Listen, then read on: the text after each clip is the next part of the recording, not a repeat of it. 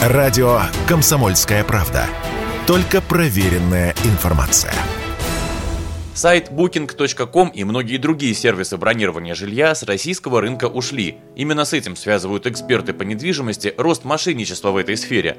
То, что отель или квартира представлены на букинге, гарантировали путешественникам хотя бы минимальную надежность арендодателей. Теперь с этим труднее. Какие же схемы применяют мошенники? Вот что сказала радио КП Оксана Николаева, специалист по недвижимости из Сочи лично я не сталкивалась, и мои клиенты тоже. Вот. Единственное, что вот эти вот э, долгосрочная, когда аренда, мои коллеги говорят, что частенько было, когда такие вот э, небольшие офисы снимаются, и люди оставляют задаток какой-то на просмотр квартиры, которая не существует. Вот, допустим, приходите вы в офис, вам говорят, что по адресу такому-то есть квартира, в частности, я эту квартиру показывала, к примеру, да, ко мне приезжают люди, э, квартира стоит, допустим, 20 тысяч рублей, они приезжают э, с обещанием риэлторов, что она стоит 10 тысяч рублей.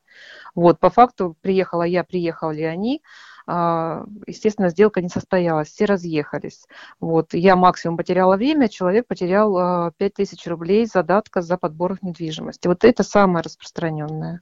Своих клиентов, а точнее жертв, мошенники часто привлекают ценами, которые указывают в рекламе, гораздо дешевле, чем у реальных собственников. Настоящие арендодатели свои цены действительно взвинтили. По данным компании «Этажи» на 40-50% по сравнению с прошлым годом. Растет и спрос. Все больше туристов едут отдыхать на российский юг, плюс вот-вот начнется сезон, и за последний месяц арендное жилье стало на 10-15% востребованнее. Впрочем, порой от мошенников достается и самим сочинцам. Об одной из схем нам рассказала агент недвижимости Евгения Матковская.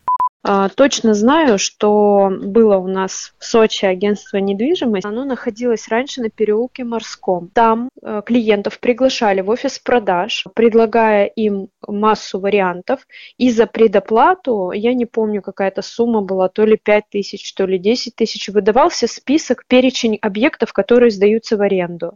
А, они брали этот список клиенты, ехали на объект, а объектов либо не существовало, либо вообще их не было, ну, по факту факту в аренде. И вот таким обманным путем они добывали деньги.